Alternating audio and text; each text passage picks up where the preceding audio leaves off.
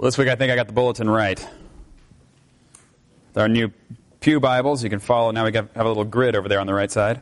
Our Old Testament lesson comes from Isaiah chapter 40, verses 6 through 9 and 18 to 31, and this can be found on page 586 in our standard Pew Bibles, or if you have on a large print, if you're sitting closest to the center aisle, uh, that's where those are found. That'll be on page uh, 1120. So make sure, if you're using the Pew Bibles, that you are actually at the right location as we're reading. Before we read, let us pray. Heavenly Father, we do thank you for this day that you have made. God, we thank you for calling us to this place at this time. Lord, you have brought us from many different places, and we have come for a variety of reasons of our own, but Lord, we know that you have a purpose for us.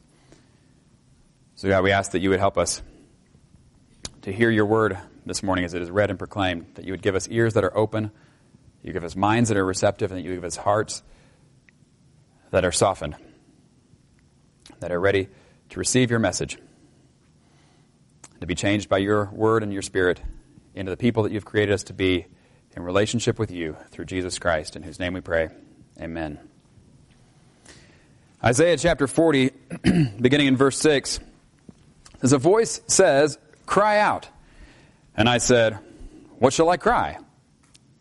All people are like grass, and all their faithfulness is like the flowers of the field. The grass withers and the flowers fall, because the breath of the Lord blows on them. Surely the people are grass. The grass withers and the flowers fall, but the word of our God endures forever. You who bring good news to Zion, go up on a high mountain. You who bring good news to Jerusalem, lift up your voice with a shout. Lift it up. Do not be afraid. Say to the towns of Judah, Here is your God. Skipping down to verse 18. With whom then will you compare God? To what image will you liken him? As for an idol, a metal worker casts it, and a goldsmith overlays it with gold and fashions silver chains for it.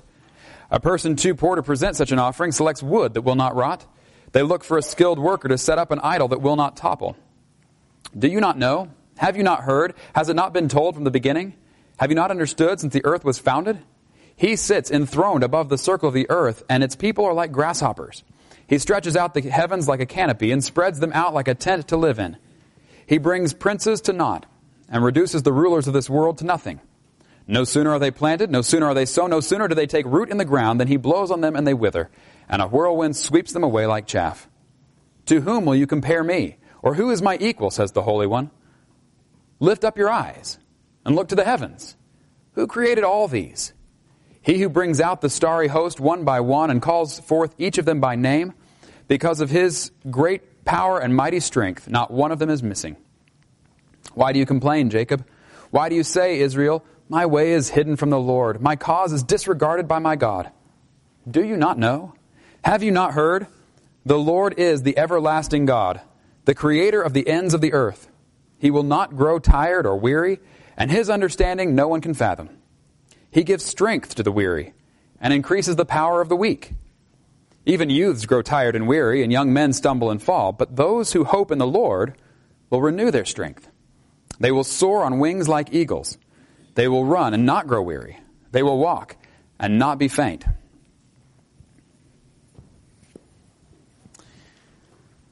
Our New Testament lesson be found in, uh, in Romans chapter 15, verses 1 through 13, page 921 in the Pew Bibles, or 1764 of the large print. Romans 15, 1 to 13. And Paul, as he comes to a conclusion, nears the conclusion of his letter to the church in Rome, says, We who are strong ought to bear with the failings of the weak and not to please ourselves. Each of us should please our neighbors for their good, to build them up. For even Christ did not please himself, but, as it is written, the insults of those who insult you have fallen on me. For everything that was written in the past was written to teach us, so that through the endurance taught in the Scriptures and the encouragement they provide, we might have hope. May the God who gives endurance and encouragement give you the same attitude of mind toward each other that Christ Jesus had so that with one mind and one voice you may glorify the God and Father of our Lord Jesus Christ. Accept one another, then, just as Christ accepted you, in order to be, bring praise to God. For I tell you that Christ has become a servant of the Jews on behalf of God's truth, so that the promises made to the patriarch might be confirmed, and moreover, that Gentiles might glorify God for his mercy. As it is written, Therefore I will praise you among the Gentiles, I will sing the praises of your name. Again it says, Rejoice, you Gentiles, with his people. And again, praise the Lord, all you Gentiles, let all the peoples extol him. And again, Isaiah says, The root of Jesse will spring up, one who will arise to rule over the nations. In him, the Gentiles will hope. May the God of hope fill you with all joy and peace as you trust in him, so that you may overflow with hope by the power of the Holy Spirit. This is the word of the Lord. Thanks be to God. Well, this morning we are actually the fifth sermon in a series on evangelism, evangelism being sharing the good news of Jesus. And so if this is your first week here and you feel like, well, if this is the fifth week, I'm already I'm already so far behind that I'll just check out now mentally, don't do that. I'll catch you up really fast. If you'll look in your bulletin, you'll see that we have been using an acronym for REACH as we look at what it looks like to reach our uh, friends and neighbors for the gospel. and so we use the letters of reach, R E A C H. And uh, we started by with the letter R standing for remember. And what we are to remember is that we don't save people. We don't. We can't. But that's not our job.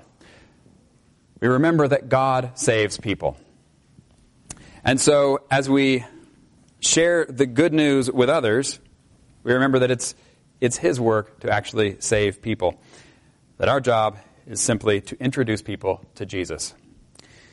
As we'll see even later this morning. So remember, God saves people. E is we are to engage others. When we look at Jesus and the woman at the well, the Samaritan woman who um, had a lot of strikes against her, he could have gone through the entire interaction with no interaction. They could have both been there at the well. She could have done her thing, he could have done his, and never spoken to each other, which actually would have been expected. But Jesus takes the initiative and he begins conversation with her. And in this, he doesn't. I'm, I'm going to kind of, in this sermon, keep talking about telling people about Jesus. I'm not suggesting that the way to do that is by approaching somebody and saying, just out of the blue, Can I talk to you about Jesus? That's, that's generally not well received. And Jesus doesn't even begin that way. So he doesn't sit there at the well with the woman and say, Hey, can I tell you who I am? He gets around to that. He does tell her who he is by the end of the conversation, but at the beginning he says, You know, will you give me a drink of water? Very average, ordinary conversation. But he takes the initiative and he begins conversation. He begins the interaction with her. So that was letter E. R, remember God saves people. E is to engage people. We are still to engage, even though God saves, we are to engage uh, people. Uh, three, that's the letter A for accept.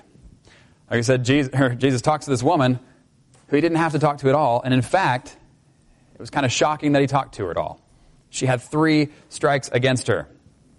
She was Samaritan. Jews did not associate with Samaritans. She was a woman. The men did not associate publicly with women. And three, uh, she was not a woman of good reputation. And so, as a good Jewish rabbi, he would have had plenty of reason to just steer clear of her. And yet, he doesn't. He still engages her because he accepts her for who she is, where she is. Not that she has everything right, but because he knows and loves and cares about her, who she is. That is not the same thing, though, as it's accept, yes, but it does not necessarily mean affirming everything that she is currently doing and living for. In fact, her life is very much in the wrong direction. And that's why Jesus continues on. Letter C is challenge. So, yes, he accepts her where she is, and yet, there still needs to be the challenge that comes to live life in a new way, to have a new, um, a new life, a new, new desires, a change of heart, and a change of the, uh, the power to live a new life. Those are the things that we have talked about last four weeks. If you have missed those and want a bit more detail than you just got in that, you know, 90 second rundown, they're all online. We do have a new podcast, by the way. You check that out. Um, but this week, we're looking at the final letter, the letter H, which stands for hope. That is a word that you may have already heard uh, about 27 times this morning. It's been in most of our songs, it's been in most of the, uh, the prayers and call to worship and, um, and in the other scripture readings. We just keep seeing this word, hope, come back again and again. And that's what we're looking at. The final, the final letter is hope, uh, H, which stands for hope. And we see this in the conclusion of the story of Jesus talking with the woman at the well, which can be found in John chapter 4, verses 27 through 42. If you'll turn there, it's page 863 or 1653. That's right. Jesus has just declared to her who he is. She's said that the, uh, the Messiah is going to come, and when he comes, he'll explain everything. She's tried dodging every way she can. And he has declared to her, I, the one who am speaking to you, I am he. I'm who? The Messiah. And then picking up in verse 27, it says, Just then his disciples returned and were surprised to find him talking with a woman. But no one asked, What do you want? or Why are you talking with her? Then, leaving her water jar, the woman went back to the town and said to the people, Come, see a man who told me everything I ever did. Could this be the Messiah? They came out of the town and made their way toward him. Meanwhile, his disciples urged him, Rabbi, eat something. But he said to them, I have food to eat that you know nothing about. Then his disciples said to each other, Could someone have brought him food? My food, said Jesus, is to do the will of him who sent me and to finish his work. Don't you have a saying, It is still four months until the harvest? I tell you, open your eyes and look at the fields. They are ripe for harvest. Even now, the one who reaps draws a wage and harvests a crop for eternal life, so that the sower and the reaper may be glad together. Thus the saying, one sows and another reaps, is true. I sent you to reap what you have not worked for. Others have done the hard work, and you have reaped the benefits of their labor. Many of the Samaritans from that town believed in him because of the woman's testimony. He told me everything I ever did.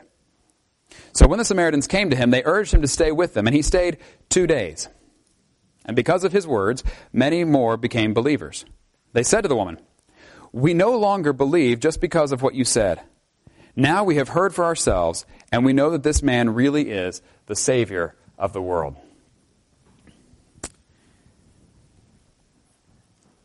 When the disciples returned and found Jesus talking with a woman, they were surprised. You can imagine the shock as they approach and the conversation. It says they don't say anything, um, but no one asked him, why, what does she want? You, why are you talking to her? But you have to imagine there's a little talking amongst themselves as they approached. A little whispering and elbow nudging. Hey, Jesus talking to a woman at the well, which is traditionally this sort of place where, if you look back through the Old Testament, this is where a lot of uh, engagements took place for marriage. Maybe something's going on here. Maybe something's going on here. But they don't ask, they trust.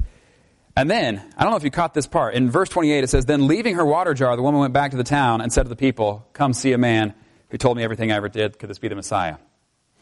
There are two big things that happen in this one verse.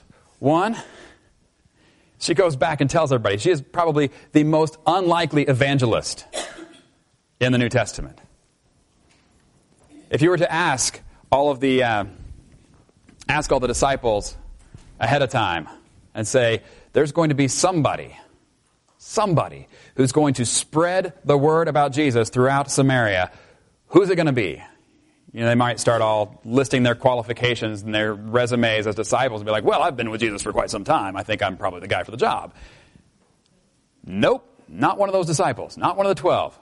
In fact, not a man. In fact, not even a Jewish man, not even a Jewish woman. And not even somebody who's in particularly good uh, standing with the community by way of reputation. Said she had been uh, married five times, and the man she was now living with, she wasn't even married to him. And yet, this is the person that Jesus approaches and is the one who then takes the message of Jesus to her whole community. The least likely evangelist. But isn't that how God works? Doesn't He always take the least likely, the one that you would never expect that He would reach out to, and He reaches out to them? The one you would never expect that He would send, and He sends them. The one you would never expect that He would work through, and He works through them. So let me just say today if you feel like, I'm probably the least likely person that God's going to reach out to, make sure you read this verse again. That this person, the least likely one, goes and shares the news. Now, does she share everything? No. She doesn't give a sermon. She doesn't teach everything about who Jesus is. But she shares her excitement and she shares her hope. She shares what she does know. And then people come and see for themselves. The other thing I want you to see is the excitement that's obviously here. Did you notice it said at the beginning of that verse, then leaving her water jar? The woman went back to the town? Leaving her water jar? That's why she came to the well, was to get water to take back. I don't, I don't get the impression that this is one of those, you know, kind of senior moments. Um, oh, I have them too.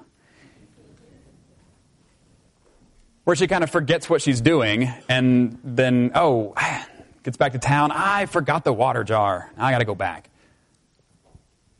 I think she was so caught up in the excitement of having just had this conversation with a man who told her everything about her, still accepted her, and then says, you know, no matter how she tries to dodge and get the uh, topic onto anything besides herself, it keeps coming back to who she is and where she is and where her heart is and where she needs to be challenged. And when she finally gets to the point of, well, the Messiah, he'll explain it all someday. We don't need to deal with this now. And then he says, I am that one. You are speaking to the Messiah right now, the one that the people of Israel have been waiting for and expecting and praying for and hoping for and anticipating for centuries. And he says, I'm talking to you right now. That's me. That's kind of a big day. And so, in her excitement, she just kind of drops everything, drops what she's doing. The water that had been so important to her that she would come all the way carrying her jar to get this water. Jesus said, If you know me, I'm not going to be thirsty anymore. Obviously, he was talking about spiritual water, and yet, even in this instance, that physical, literal water seemed much farther down her priority list. Like that. Compared to speaking face to face with Jesus, and compared to then sharing that experience with others, I'll get water another time. This, this has to happen now. And she runs back to town and she tells everybody, Come, see a man who told me everything I ever did. Could this be the Messiah? Keep in mind, one of the kind of holdbacks that we have for sharing Jesus with others, you can tell me if you think I'm off on this, but it seems like one of the main reasons people don't is they're afraid of getting asked a question they can't answer. You can just nod your head if you feel like that's the case. You ever feel like if you, well, if I start talking to somebody about Jesus, what if they ask a question I can't answer? I think I'll just stay quiet then. There are a lot of questions this woman was not going to be able to answer. But that did not stop her from sharing what she did know. And what she knew is it wasn't up to her. It was not up to her to teach everything about Jesus to the people of Samaria. Her job was to say, Come, come and see a man who told me everything I ever did. Could this be the Messiah? One author, whose name escapes me at the moment, says that uh, hope is the proper response to the promises of God. The people have heard God's promises for hundreds of years. there was an expectation and there was a hope. And when she runs back to the people of her town, she doesn't care that she's the least likely evangelist. All she knows is that this hope may be realized. That there may not be a need to say, well, someday when he comes, then all this will. No. He may be here right now. And there is a hope, and there is a joy. And the people does not say, by the way, that they went out, or that she came out and said, you know, come see a man who told me everything did. Could this be the Messiah? And they all, you know, repented in sackcloth and ashes and uh, turned their hearts to the Lord. And there was a great revival, and the band played music. Um, none of that is in there. But what does happen is that the people come out of the town and made their way toward him. Who knows? This woman could be way off. This may be not the Messiah at all. All they have to go on is her word. But her sincerity and her excitement pique enough interest that they're at least going to check it out. They're going to go, and they're going to see who this Jesus is, and if he is, who this woman thinks he might be. And then as we get down to verse 39, Many of the Samaritans from that town believed in him because of the woman's testimony. He told me everything I ever did. So when the Samaritans came to him, they urged him to stay with them, and he stayed two more days. And because of his words, many more became believers. And they said to the woman, We no longer believe just because of what you said. Now we have heard for ourselves, and we know that this man really is the Savior of the world.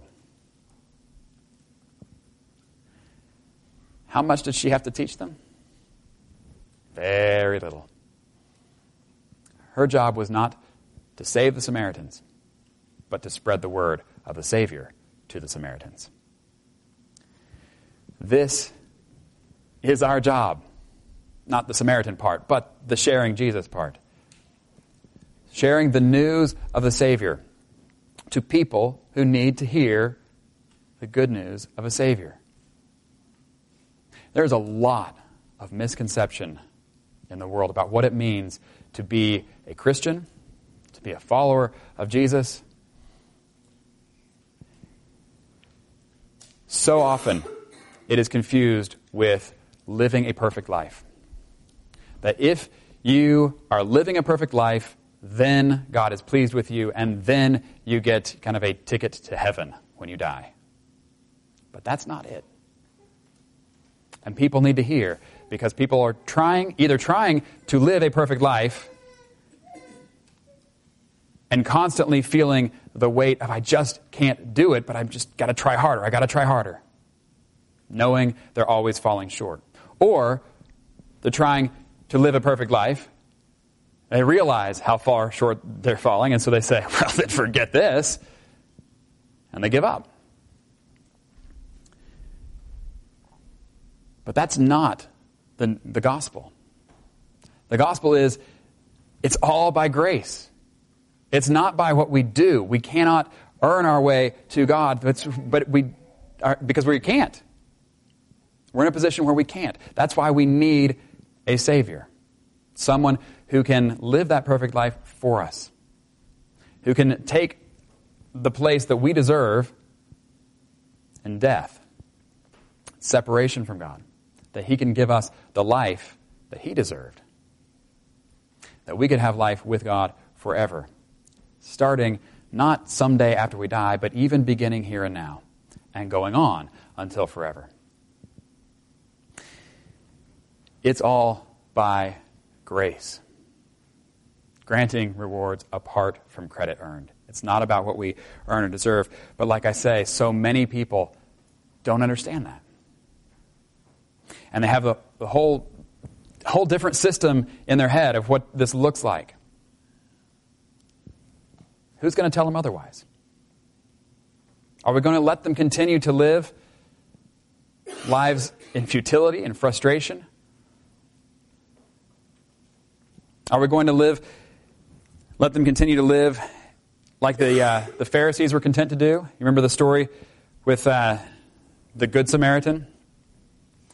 Nobody would have let those two words go together back then, but We don't have a problem with it, but anyway. Jesus talks about the Good Samaritan. He talks about the, the priest and the Levite who see somebody who has been beat up and left for dead, and they walk by on the other side because they don't care about the other person as long as they're okay. But in answer to the question, you know, what is, uh, well, here, there.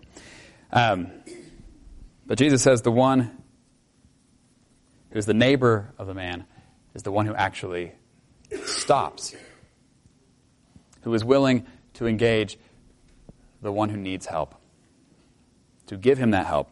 That's what it looks like to love your neighbor. We have not been called to be those who remove ourselves and separate ourselves from the whole world. We are called to not love the things of the world, but we are also called to be engaged in the world and to love the people of the world and to reach out to the people of the world to share with them the good news of Jesus Christ and and to do so in a way that brings forth hope. A hope and an expectation that is as solid as rock. That Jesus is who he said he is. That he will do what he says he will do and that we have a hope not only for today, but even on into forever. This is our message of good news for a world filled with bad news, and it is news that is desperately needed. We are those who have been called to share it. We are those who have received it ourselves. We are those who have been empowered by God's Holy Spirit to share it. You don't need to know every answer to every question,